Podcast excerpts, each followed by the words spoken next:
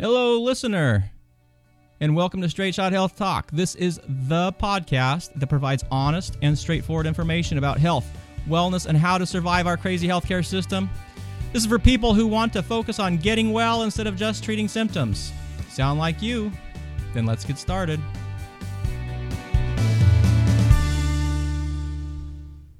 All right, everybody, welcome back to another episode of Straight Shot Health Talk. This is your host, Dr. Kevin.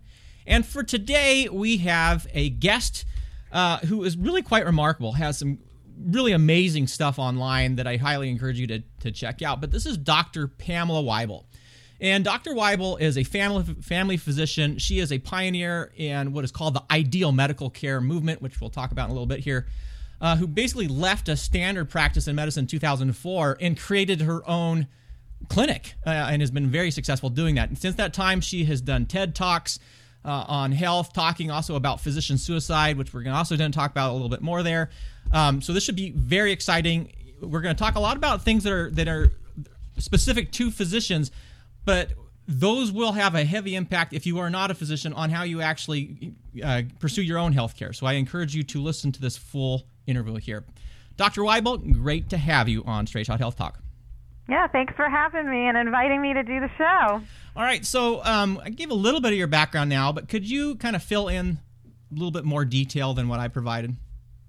Yeah, I'm a family physician. I was born into a family physician, so essentially I've been in this career since day one, going to work with my parents at the hospital and so I, I developed a real love for people early on, and I saw that the potential of a physician to really change people's lives at points of, of drama, you know, when they're really in the midst of making life and death decisions and bringing new people into the world and, you know, helping others with um, just the transition through death and illness I just found it absolutely compelling and a beautiful way to spend my life. And what really attracted me is just the academic stimulation and the ability to have these long uh, connections, these relationships with patients over time and make a difference in their lives. So.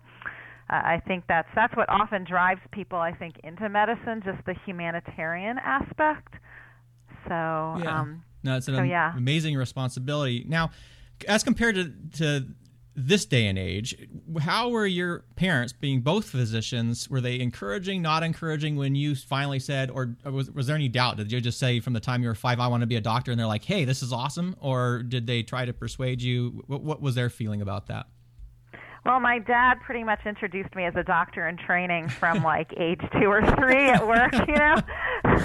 and uh, since he was a pathologist and his patients were dead, like, they were fine with it, you know. Um, but we also worked at a at a methadone clinic, and the patients who were drug addicted were a pretty easy crowd to please, as long as you gave them their methadone. And so, you know, they were fine with a kid in the room, and uh, you know, he had a lot of really kind of interesting odd jobs with the city of Philadelphia, you know, as the medical examiner and you know, at, back then, before breathalyzers, they actually had to have uh, live doctors at the police department to check in patients. So we spent every eighth night in the police department, and you know, the guys in the, with the DUIs really didn't mind having a child in the room. I think I kept it a little light-hearted for people who are in the middle of some serious trauma in their lives. So, um, but I just I, I just absolutely loved it. My parents, you know, essentially, I think they knew I was going to be a physician. But when I actually was at the point of, um, you know, being pre med and going into med school, I think they saw the writing on the wall that the government was coming in, third parties were intervening, and the actual role of a doctor to make these long term bonds with patients and really transform their lives, they felt was not going to be the same for mm-hmm. me. And so they warned me you know not to go into medicine that this this really um they they felt the the the, the profession was going downhill so yeah and like all good kids that listen to their parents you decided to not follow their advice and go to medical school yeah, pretty much. As a as a teenager, I was not going to follow their advice on anything, who to date or what to do with my life. Right. So. So you you have this this you know this ideal of what you think that medicine's going to be, um, and really beyond an ideal. I mean, most medical students that's what they have because most of us don't have physician parents and don't have as much exposures that you did. But you definitely had this idea of what you were going to be doing as a doctor. You go into medical school, then what happens? Well, I'm pretty shocked by how barbaric the training was. I mean, this is like 1989 to 1993 when I was in med school, and we still had dog labs. I mean, we were supposed to kill people's prior pets, I guess, in our physiology lab, which I thought was like, I didn't see it coming, and it was nothing that I had imagined I would ever be asked to do in medical school to kill an innocent animal you know, as part of my training. It just made no sense. So um, I protested that, and um, and yeah, I was able to get exempted. But I, I did feel like medical training was almost like a cult experience where people really gave up a lot of themselves, their their soul's purpose, and became indoctrinated in something that I didn't necessarily feel was that healthy mm-hmm. you know? So it was it was a I would say a traumatic medical education experience at least the first 2 years in medical school. Once I got with patients I was fine you know? Being with real life people and taking care of people was lovely but um yeah some of the training uh, seriously needs to be revamped humanized. Yeah you, know, you do kind of dehumanize people there. But mm-hmm, so mm-hmm. you finish medical school, and I think that's at least it was for me was with the next big transition was you come out of medical school and you're going into internship, and again you go from the medical student to um, at least at least in, in, in my training, you, you kind of run around thinking you're doing important stuff, but more you're you're uh, often getting in the way, and people just sort of say, just do this where you're transitioning now to the role where you have some responsibility, not a lot of control, but but much more responsibility. How did, how did that change, or what was your residency experience like? Oh, I had a great residency. I think because I had such a poor experience in medical school, it could only get better. and so my experience just got a lot better after the first two years of med school. I chose a residency of, that was a perfect specialty for me, of course, family medicine, because I'm a real big picture thinker and I like to deal with, you know, uh, from womb to tomb, you know, entire communities.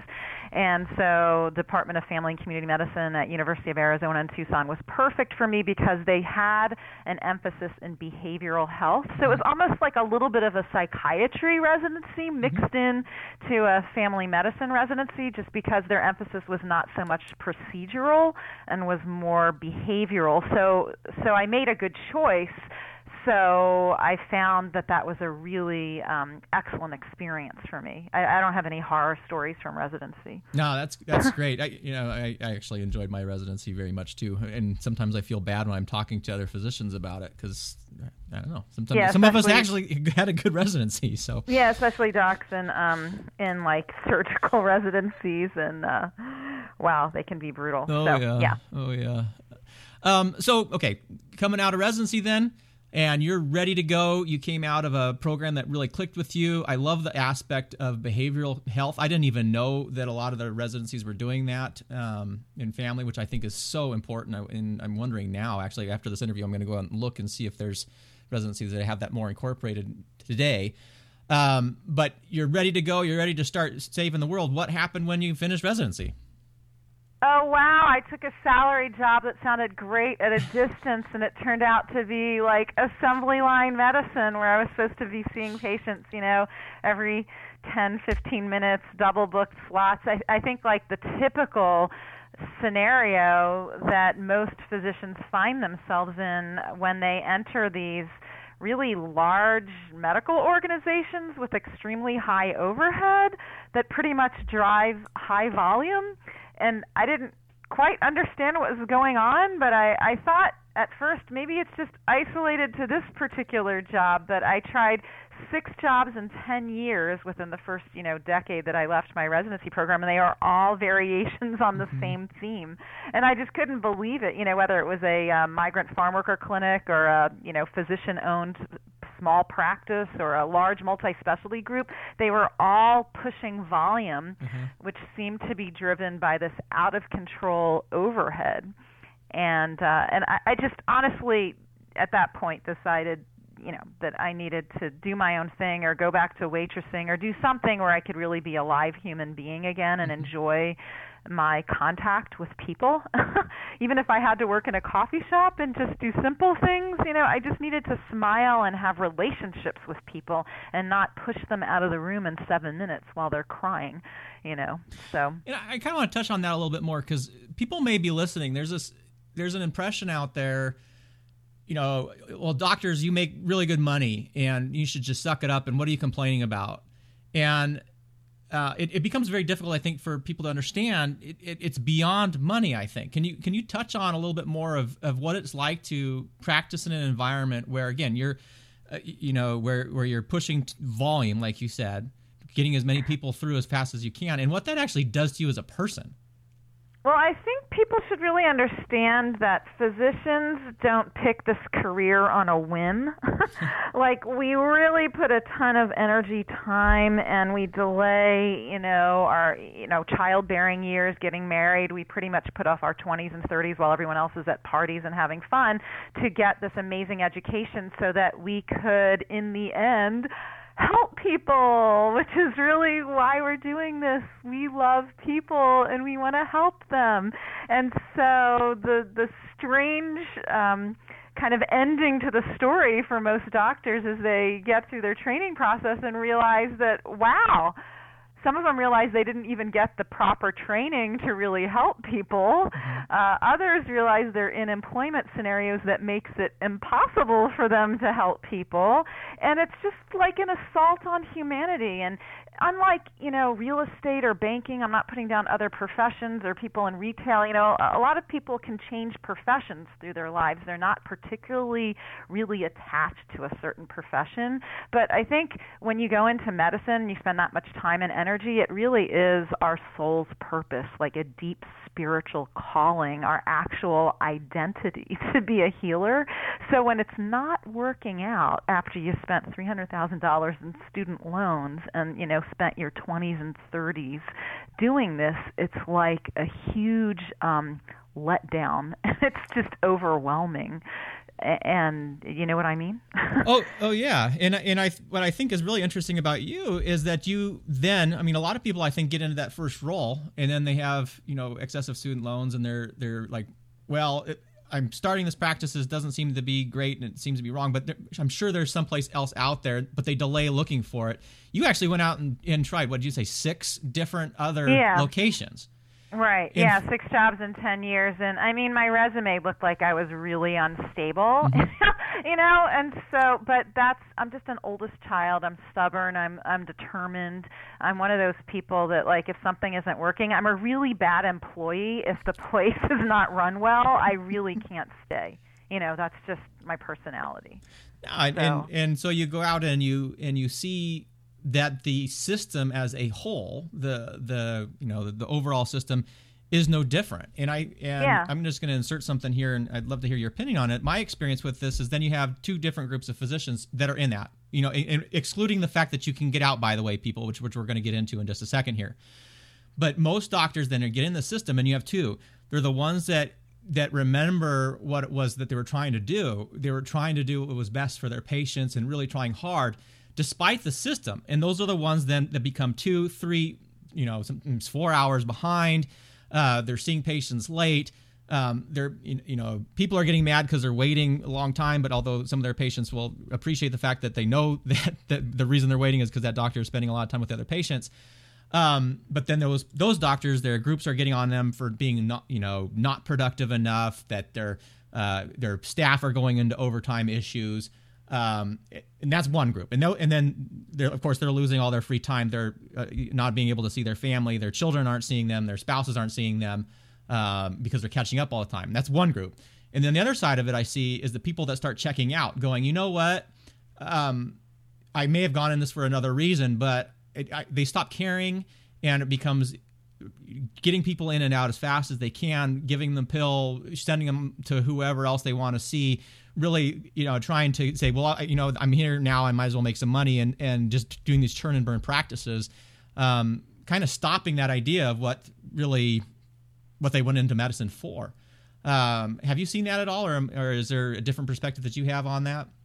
Oh yeah, I've totally seen that, and I think that physician psychology is well understood by those who are leading these healthcare organizations because they know that once we lose the meaning, we go for the money. I mean, that's a compensatory response to losing meaning mm-hmm. because as human beings, I think we need to feel like we're winning at some sort of game. And since we're in a capitalistic society, like, okay, the game is who can hoard the most stuff. You know what I mean? Mm-hmm. And once the um, meaning part is gone and the spiritual piece is missing, and you're obviously not going to get that at a production line practice uh, unless you uh, basically destroy your personal life and mm-hmm. become mm-hmm. your profession and never see your kids and stay there all weekend and all that. Work on charts on Saturdays and Sundays, um, you know, so you can spend more time and skip bathroom breaks and don't eat yourself. I mean, the only way to get that spiritual connection with your patient is to uh, lose yourself and your family. But I think that some people just decide, okay, they're just going to turn it into a money game you know, which is basically what we're incentivized to do with mm-hmm. our, you know, bonus structure and our you know financial packages that are presented to us when we sign on these contracts. Yeah, and then you, you, throw in that with the high student loans, and then I think you know most people come out after having delayed everything for so long. They buy a house, they're in a community.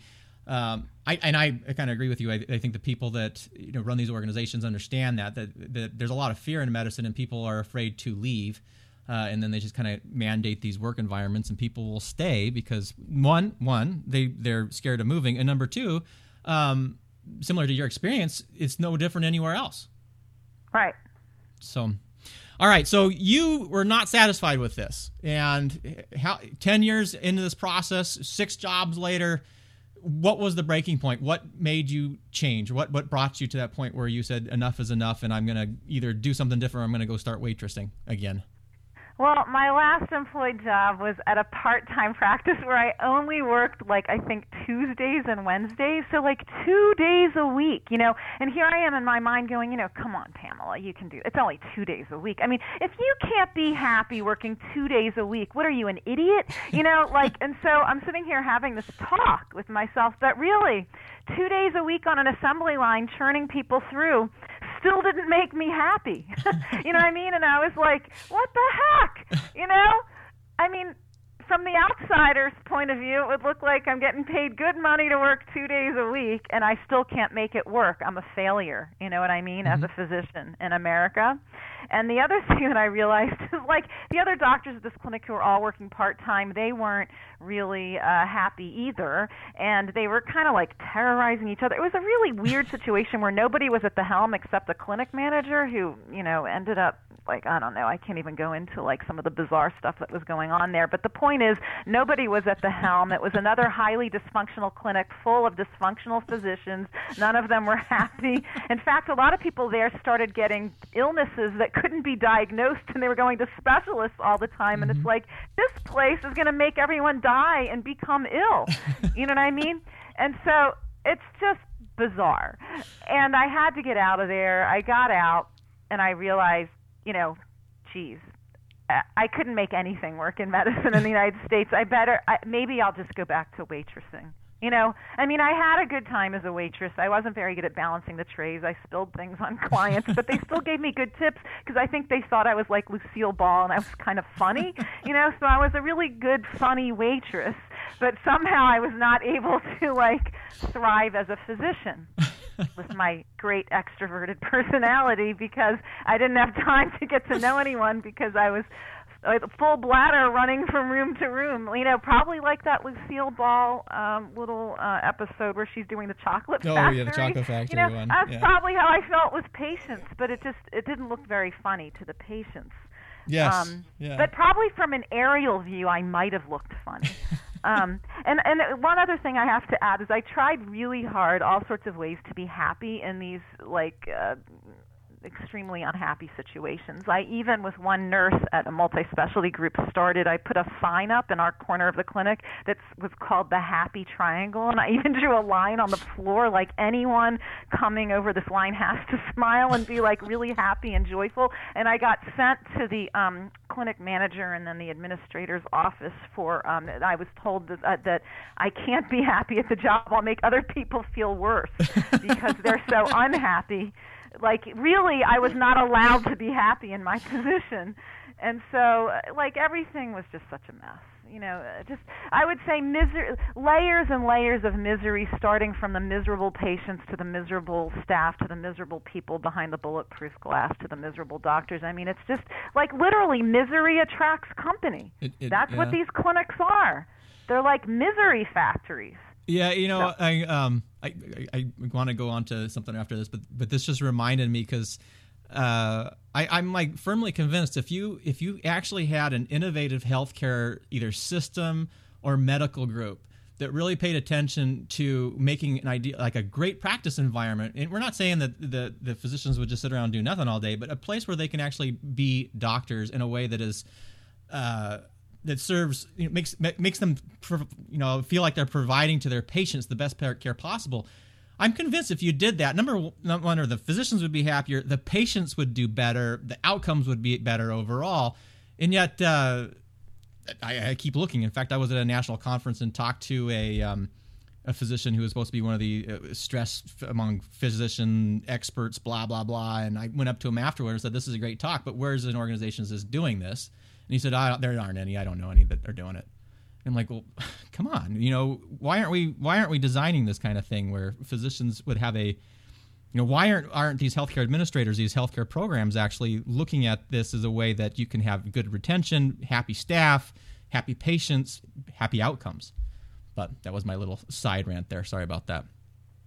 Well, I think they're not really looking at it. First of all, cynicism is so uh, out of control in our profession that a lot of people don't even believe anything can change. Mm-hmm. And it's kind of like, I don't know, convincing like the masters with the slaves that like there's a way that they could make the slaves happy. Well, the way to make the slaves happy is to free them. Yeah. The Emancipation Proclamation. Like there is no middle ground. You know what I mean? Either you're slaves on a cotton field or you're free. Mm-hmm. Is there other ways you could make the slaves happy and maybe throw birthday parties and do I don't, I don't know is there a middle I don't know if there's a middle place. Yeah. You know what I mean? Yeah. I mean once physicians have their self-esteem their self-confidence and their happiness back they're going to step out of their paper chains and leave. These large organizations know the only thing keeping the physicians there is terror. They're in paper chains in the dungeons you know what I mean? Oh yeah, actually, that's a that's an excellent point. That they're, um, you know, it, yeah, that's an excellent. They're, they're basically their employer's only competition. Yes. Now, why would an employer empower their only competition? Yeah. No, absolutely. So, um, tell us a little bit about. In uh, we haven't talked about this, so I'm going to introduce a term that we did not discuss earlier. But town hall meetings and how town hall meetings changed your practice or created your practice. Well, I was in bed for six weeks, seriously depressed and uh, suicidal. I think because I realized that if I went down to the coffee shop down the street and applied, they probably wouldn't accept me because I'm overqualified now to work at a coffee shop. And I just, I just was like, I was at my wits' end, you know, and so I thought, you know, if I can't be a healer here on this you know, in the United States, and it was 2004 at the time. You know, just take me out. You know, I can't deal with this anymore. And then I had this epiphany. I think because I laid there for so long in a self-induced coma, that I mean, I was able to start really connecting the dots in a way that I couldn't when I was really busy doing my laundry and eating and going to work. Right? Mm-hmm. I took mm-hmm. like that moment of reflection for six weeks. You know, and I realized that oh wow, the patients aren't happy I'm not happy. My colleagues aren't like nobody's happy. Oh wow, what if we put the end user in charge? You know, because I'm exhausted. It's not like I have the energy now in my depression to sit and like rah rah rah like let's start, you know, I'll design a clinic that'll, you know, be like the ideal for everyone. Mm-hmm. Let me just sit back ask the patients what they want, have them design it, and I'll just follow their instructions. you know what I mean?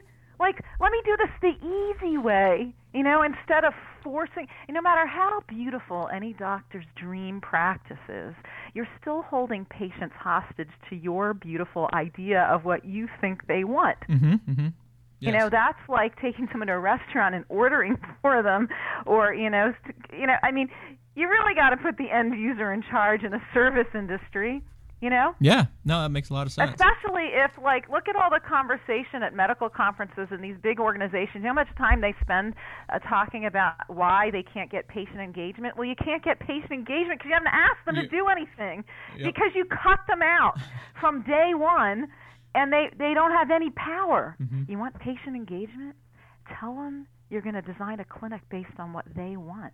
And you'll do whatever they want as long as it's basically legal Mm-hmm. you know, and that's what I did. Is I just went out and I um, led nine town hall meetings in six weeks in my county, in Lane County, Oregon, from Cottage Grove through Eugene, and uh, I basically just sat there. Like it wasn't a lot of work for me, unlike I guess a political town hall meeting where the big special person arrives and tells everyone, you know, gives them the update on what's going on and what they're doing for them. I basically sat there and said, "What do you guys want? I'll do whatever you want. I'm a public servant. You tell me what you want. I want to serve you." Basically, you know, with a little intro, I'm not happy, you're not happy. There's got to be a better way, Yeah, sort yeah. of a thing. You know, and so I handed everyone essentially like a blank sheet of paper that said, "Create your ideal clinic," and I told them to just go for it. I said, "You know what? Write your wildest ideas, the most off the wall things, uh, like, you know, the things that you think could never come true. Just write it all down. You never know. I might be able to do it, right?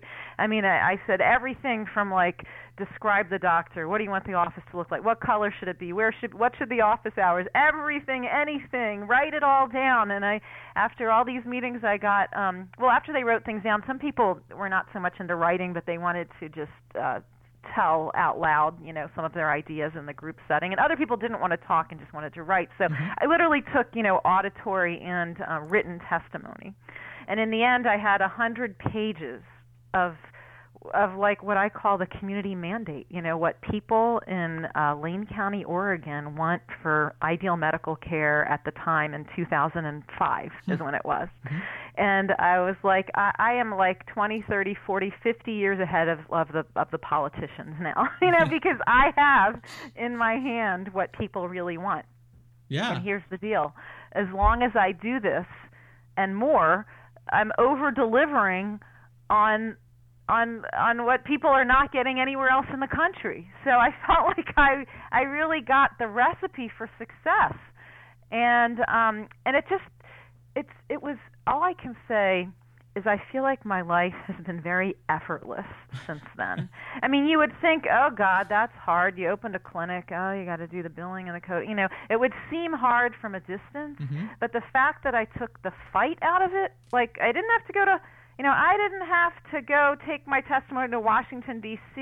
or a committee meeting or get it stamped or approved. Like I'm a doctor with a medical license in America, and I can do whatever people tell me they want when they write it down as long as it's you know basically legal which there wasn't really anything on there that was illegal you mm-hmm. know so why we're all waiting around for somebody to descend upon us that doesn't even live in our town to give us the okay to solve our own problems locally i have no idea Yeah. I have no idea why why we're so so many of our problems in this country. It seems like we're in a standstill, waiting for like God, uh, the president, somebody to arrive and help us when we literally could solve our own problems. And Yes. this is just an example in healthcare. And I really feel like, by the way, that was democracy in action. That, that's an example of democracy mm-hmm. you ask people, you know, Doctoring for Democracy. It's a book I wanted to write at one point. You know, I just wanted to explain. Look, I put the people in charge, and I have not felt like I've been really in a fight with my patients since. I don't know if you've ever felt this way as an employee. Have you ever felt like you're in a room with the patient and what you're trying to deliver is completely different than what they want from you? Completely mismatched expectations? Some sort of invisible tug of war? You know? Oh, oh yes, I, I understand that quite well. Well, it's like that whole piece dissipated. You know, once you ask people what they want and you're like, oh, like a big light bulb epiphany. This is what people want. Wow, that's exactly what I want to deliver. So, so what did they want? You know, you don't have to list hundred pages, but what were like the top three, four things that people really wanted were for their healthcare? Well, the number one thing is they wanted a humanized experience. So, you know, especially in primary care, there's no need to drive to a three story parking garage, wait in a cafeteria style waiting room, talk through bulletproof glass, go through the whole, all those departments, wait for two hours. You know, primary care, that means like you go down the street to someone in your neighborhood you love and trust, right? Mm-hmm. They wanted it to be, I love this a description, they wanted it to feel like they were visiting their best friend in their living room who happened to be their doctor. You know what I mean? Like that real uh familiar, comfortable feeling of hanging out with a friend who just happens to be your doctor. Mhm. Yeah. So that's exactly what I delivered. So that's the number one thing. So human scale, right? Yeah. Uh, they wanted an integrative approach. So um, you know, especially Eugene, Oregon. Here, I mean, they want to know that if they have, they don't want drugs first, right? Mm-hmm. So they have a problem. You know, well, will acupuncture help? Is there an herb for that? Is there something I can do before I take a pharmaceutical medication? You know, they really want natural, complementary, integrative approach, and they want me to like be aware of the other people that I could refer them to in town, so I'm not like just saying, well. Western medicine didn't work. Good luck. you know, having them Google their way through their own problems. You know, so integrative approach, and then um, just I- I don't. They they wanted it to be accessible, and nobody turned away for lack of money, and you know, just um, I have a whole list, but the, the the top two really most of the comments had to do with a humanized approach, and just you know common sense you know less intervention and more um, more uh, like health coaching and helping them uh, with their diet and with lifestyle and with non-drug treatments. You mean like behavioral and lifestyle changes for health Yeah. issues? Oh my yeah, gosh, yeah, that's like yeah. Well, I mean, I'm in a progressive area here, so you know, Oregon. Well, I, I and I'm, I'm being a little facetious there, but the fact that you know. 70% of healthcare dollars are spent on the treatment of chronic disease, and chronic diseases are mm-hmm. diseases of lifestyle and behavior. Why would we not focus on that? And yet, it mm-hmm. not what we do in a standard mm-hmm. medical model. I mean, it just blows my mind there. So, you know, the process that you so th- this process that you're just that you're talking about here is really something that I mean, if anybody had the courage to do it, any doctor could basically do this. They can post Yeah. a flyer on the whatever library wall or whatever saying, "Hey, come to this date and I'm going to talk to you about opening my practice." You basically ask them what they want, you compile them in a way and figure out what you can actually deliver, and then you do it. I mean, Yeah, right. And and it doesn't I mean, I really think we should start phrasing it, you know, what do you want? This is your clinic. I mean, um I think that some of the jargon that we use kind of separates us from our patients when really you know this should feel like their home you know because they use the term patient-centered medical home. Mm-hmm. Well how rude is that? Did the patients have anything to do with designing this? That's like moving somebody into a house and saying congratulations this is your dream house but it's a trailer park. I mean like how is that their anyway Yeah. so i think putting patients in charge and not every physician is like a you know wants to go out and do public speaking and town hall meetings well that sounds scary but really the thing is the smallest one I had was four people in a living room, and the largest one was 30 people at a community center. So it mm-hmm. was all different sizes. And and sometimes I tell physicians, you know, if you really are not so into public speaking, then next time you know you're line at you're in line at the grocery store or you're at a the you know at the airport, you know, just start interviewing people around you. You know, what's ideal health care? What would you want for an ideal clinic? And you know, you can one-on-one just like record people. Just say you're a medical student, you're a doctor thinking of opening an ideal clinic. You know, gosh, what would you guys want? And people are so happy to share what they want because I think the average person on the street feels like their opinion doesn't matter to anyone. Mm-hmm. You know? When I was asking people about this, I had one guy who I approached at a parking meter downtown and he said, "You know what? More people should go around asking, you know, what what our opinions are, even if you're not running for political office, just just because you give a shit, you know?" and so I think people are hungry to share with us what they want. Yes, absolutely.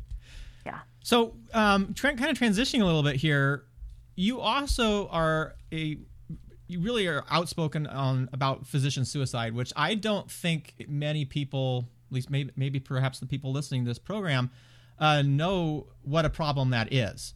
Um, how did that happen? How did you get involved in in uh, you know increasing awareness of physician suicide and the harms it does not only for physicians and their families, other physicians, but really patients um, in the in their environments that they're practicing in?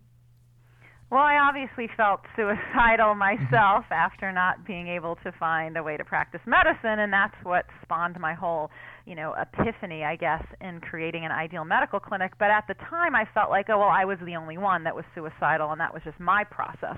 I didn't quite realize it was a widespread issue, and doctors were actually taking their lives at the rate that they are uh, until I um I published a book which is kind of like a chicken soup for the soul book for doctors. It's funny, pet goats and pap smears, you know, mostly because I was having so much fun in my practice and I wanted to just share the joy. Mm-hmm. And I had a lot of medical students come shadow with me and they would say, "Oh, wow, you're the first happy doctor we've ever met." And while that's, you know, an amazing um compliment for me, it really sucks for our profession if yes. I'm the first happy doctor that medical students have ever met.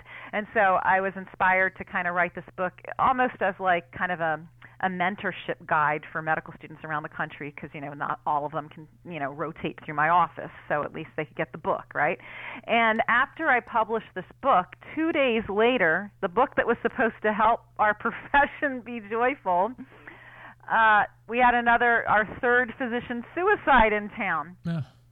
so i you know i'm like oh well maybe it's not enough to write a book you know, I ended up at his memorial service. I'm sitting in like the second row behind his family and his many children, the youngest in fourth grade. You know, he's a pediatrician who shot himself in the head in a public park in Eugene, Oregon. And I'm sitting there and I'm just feeling the pain and the you know and, and of course everyone's walking around saying why why why and I'm always because I'm a systems thinker. I'm really trying to figure out, you know, why, mm-hmm. like, and and not just why in this isolated instance, but like the bigger why.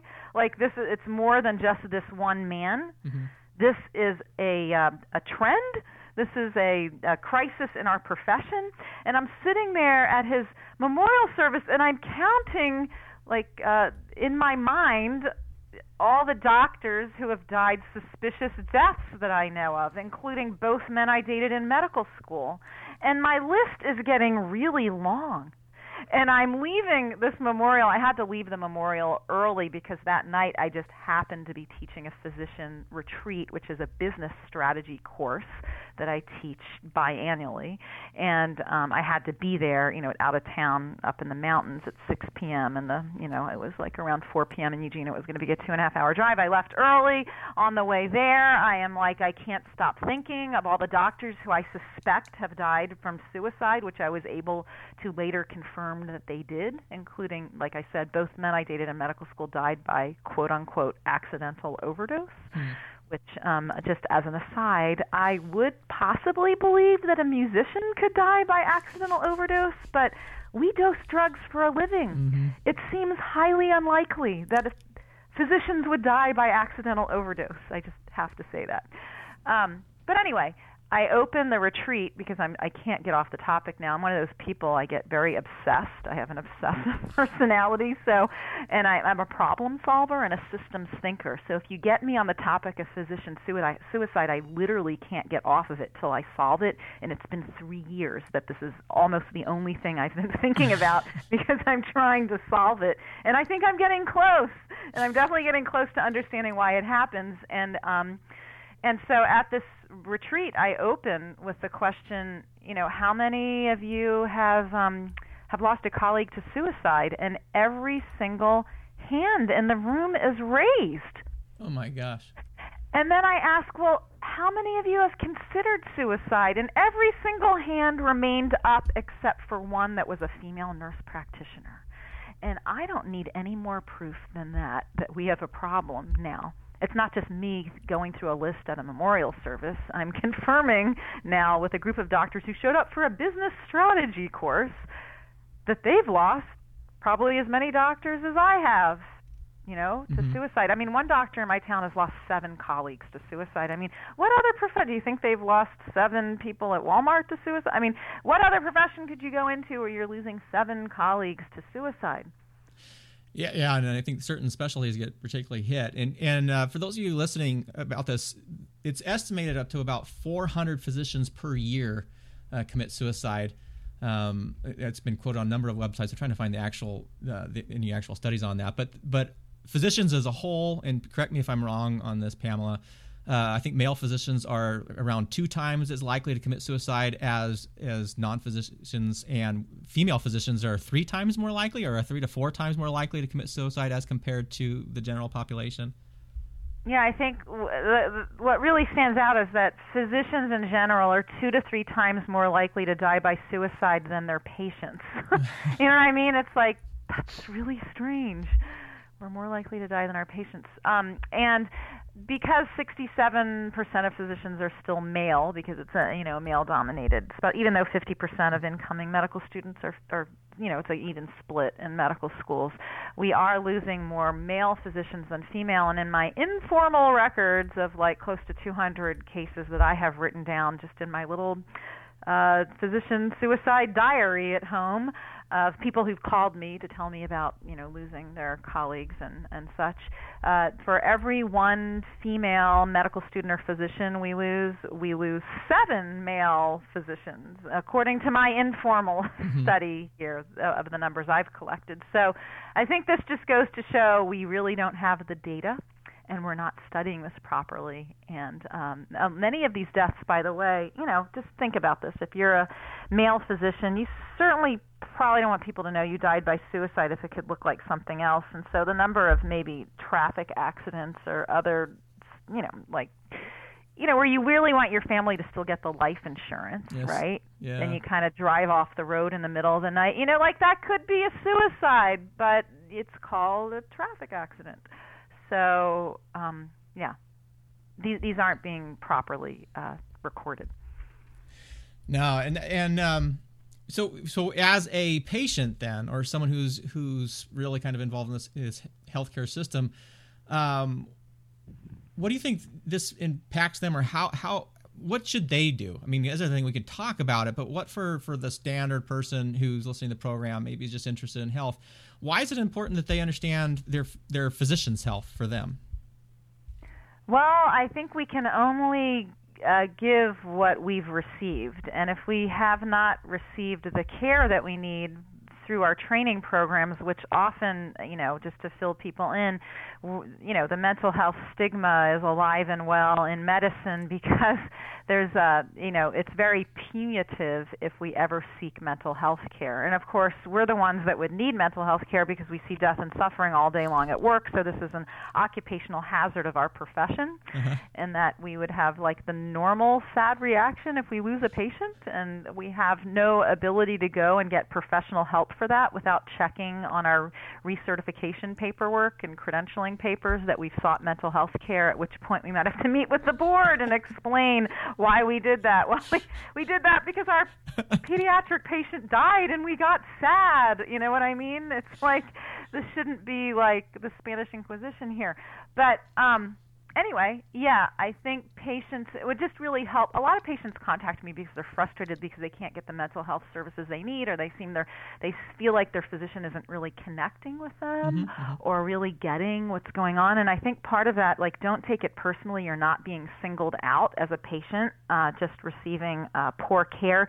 Your physician uh, does not have. Um, the ability sometimes to even give you what you need because your physician unfortunately may be suffering. And in some situations your physician may be in worse shape than you are. I mean it's not great to think about that but let's just be honest. If you're plotting your suicide during work you're probably not giving your patients the best care.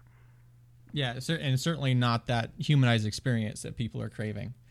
Right, um, and, right. and which is really you know that therapeutic hum- I, I like to tell people all the time what you're really going to doctors for is reassurance. That is mm-hmm. not a horrible awful bad thing that you have. And the vast majority of the time what you're going to the doctor for is not a horrible awful bad thing. Um, right. but that reassurance and that human aspect is is so important and that's what we're missing. And, and, and you know, kind of going off topic i think that is what drives people to you know faster prescription drugs you know not doing the behavioral interventions that, like you were talking about that your that your clinic really wanted um, lots of specialty referrals and things So um, the way I'm going to bridge this here is is straight shot health is really about learning how to take help yourself to to with your health, right? To really encourage patient um, uh, patient interest and patient patient pursuit of their own healthcare goals rather than relying on anybody else.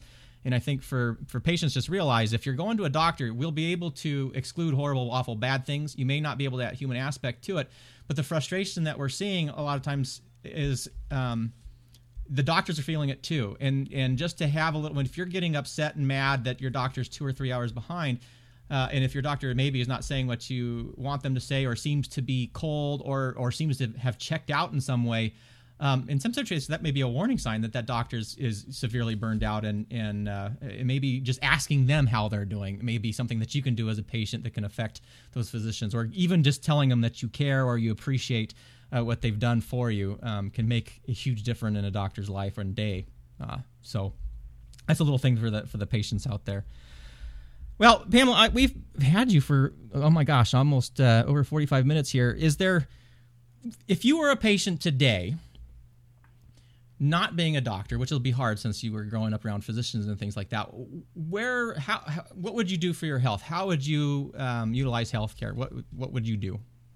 Well, I would be proactive. I would have like very specific goals for myself about, you know, how I'd like to live my life and what my, um, you know, tr- trying to be self-reliant as much as possible. If I have diagnosed, uh, if I if I've been diagnosed with diabetes or you know hypertension, I would you know obviously get my own home blood pressure monitor, get my blood glucose. You know, I would study myself to see how my diet and lifestyle is affecting my health and try as much as possible to get off drugs and to use physicians just as um you know if i if i'm not able to solve my own problems so i think so much can be done if patients will take a proactive role and really do what they know that they need to do and mm-hmm. could do on their own and I, I think that if you're looking for a doctor, really important to get somebody who have good chemistry with you. Feel you know that that you have a.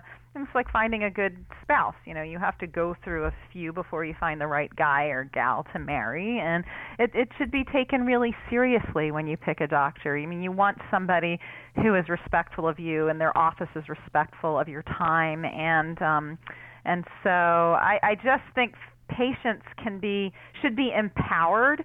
What really gets me is I'll um you know I have a lot of patients that will write me from around the country and they'll refer to themselves as just a regular person and I'm not that smart. And really I want to tell patients you're really smarter about your body than anyone else. You've lived in it longer uh-huh. than anyone else. And I want you not to just feel like a regular person or just you know not as smart you're smart in ways that your doctor isn't mm-hmm. and i think that taking the lead with your own health and with your own health care and being discerning about which doctors you invite into your life is really very helpful I, and I like that term invite into your life. I think that really is an empowering way for people to see it, you know, that they actually do have control over this.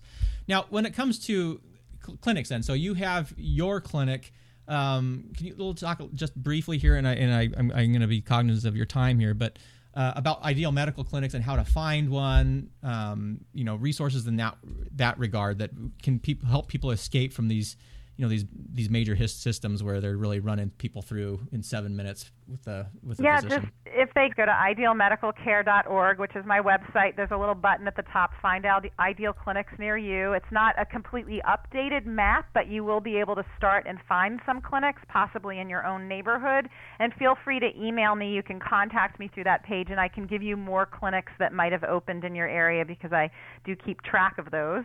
And uh, one thing that I think is really helpful that we should all do, patients and physicians, is try to use proper vocabulary to describe what we're really looking for, which is why I think the term ideal medical care is like kind of universally applicable to everyone. It's an inarguable phrase like who could really be against ideal mm-hmm. medical care? And it puts patients and physicians on the same page because sometimes physicians will use terms like direct uh, primary care or concierge or boutique clinics and things like that. And some of those terms you really lose patients when you're trying to describe describe what those clinics are. Mm-hmm. And I think if we could just kind of use a term that everyone understands, which is ideal medical care and that would be you know relationship driven where you really have that strong bond with your physician over time versus production driven care because I think those are the two types of care that are your options in this country. You're either in a production driven clinic or a relationship driven clinic. And so I just wanted to, you know, encourage patients to really use the right terminology so that they understand what they're looking for and what they're not looking for. So no, that's an excellent point too. I think that goes with everything is if know exactly what you're looking for and and then also to be able to say what it is that you don't want because that's just as important as knowing what you do want. So well, thank you so much, Pamela. This was a, a, a great talk, and and um, I, I, think I could probably talk to you for three, four, five hours. So maybe I'll have to get you back on uh, the show again in a future date. But thank you so much for coming on. Oh, besides idealmedicalcare.org, is there any other websites or any place else that they can see you online? Uh, well, if they want to go to my blog, it's on there. I have a lot of fun little blog stories, and if you like that, you know, idea of having the chicken soup for the soul book for patients, it's called Pet Goats and Pap Smears.com. Okay. And if and if you happen to be a doctor listening, beahappydoctor.com has a lot of the um, you know services that I help you know physicians to design these practices. So so there you go. You uh, got everything now. all right. All right. Well, thank you so much and for everybody else, stay well.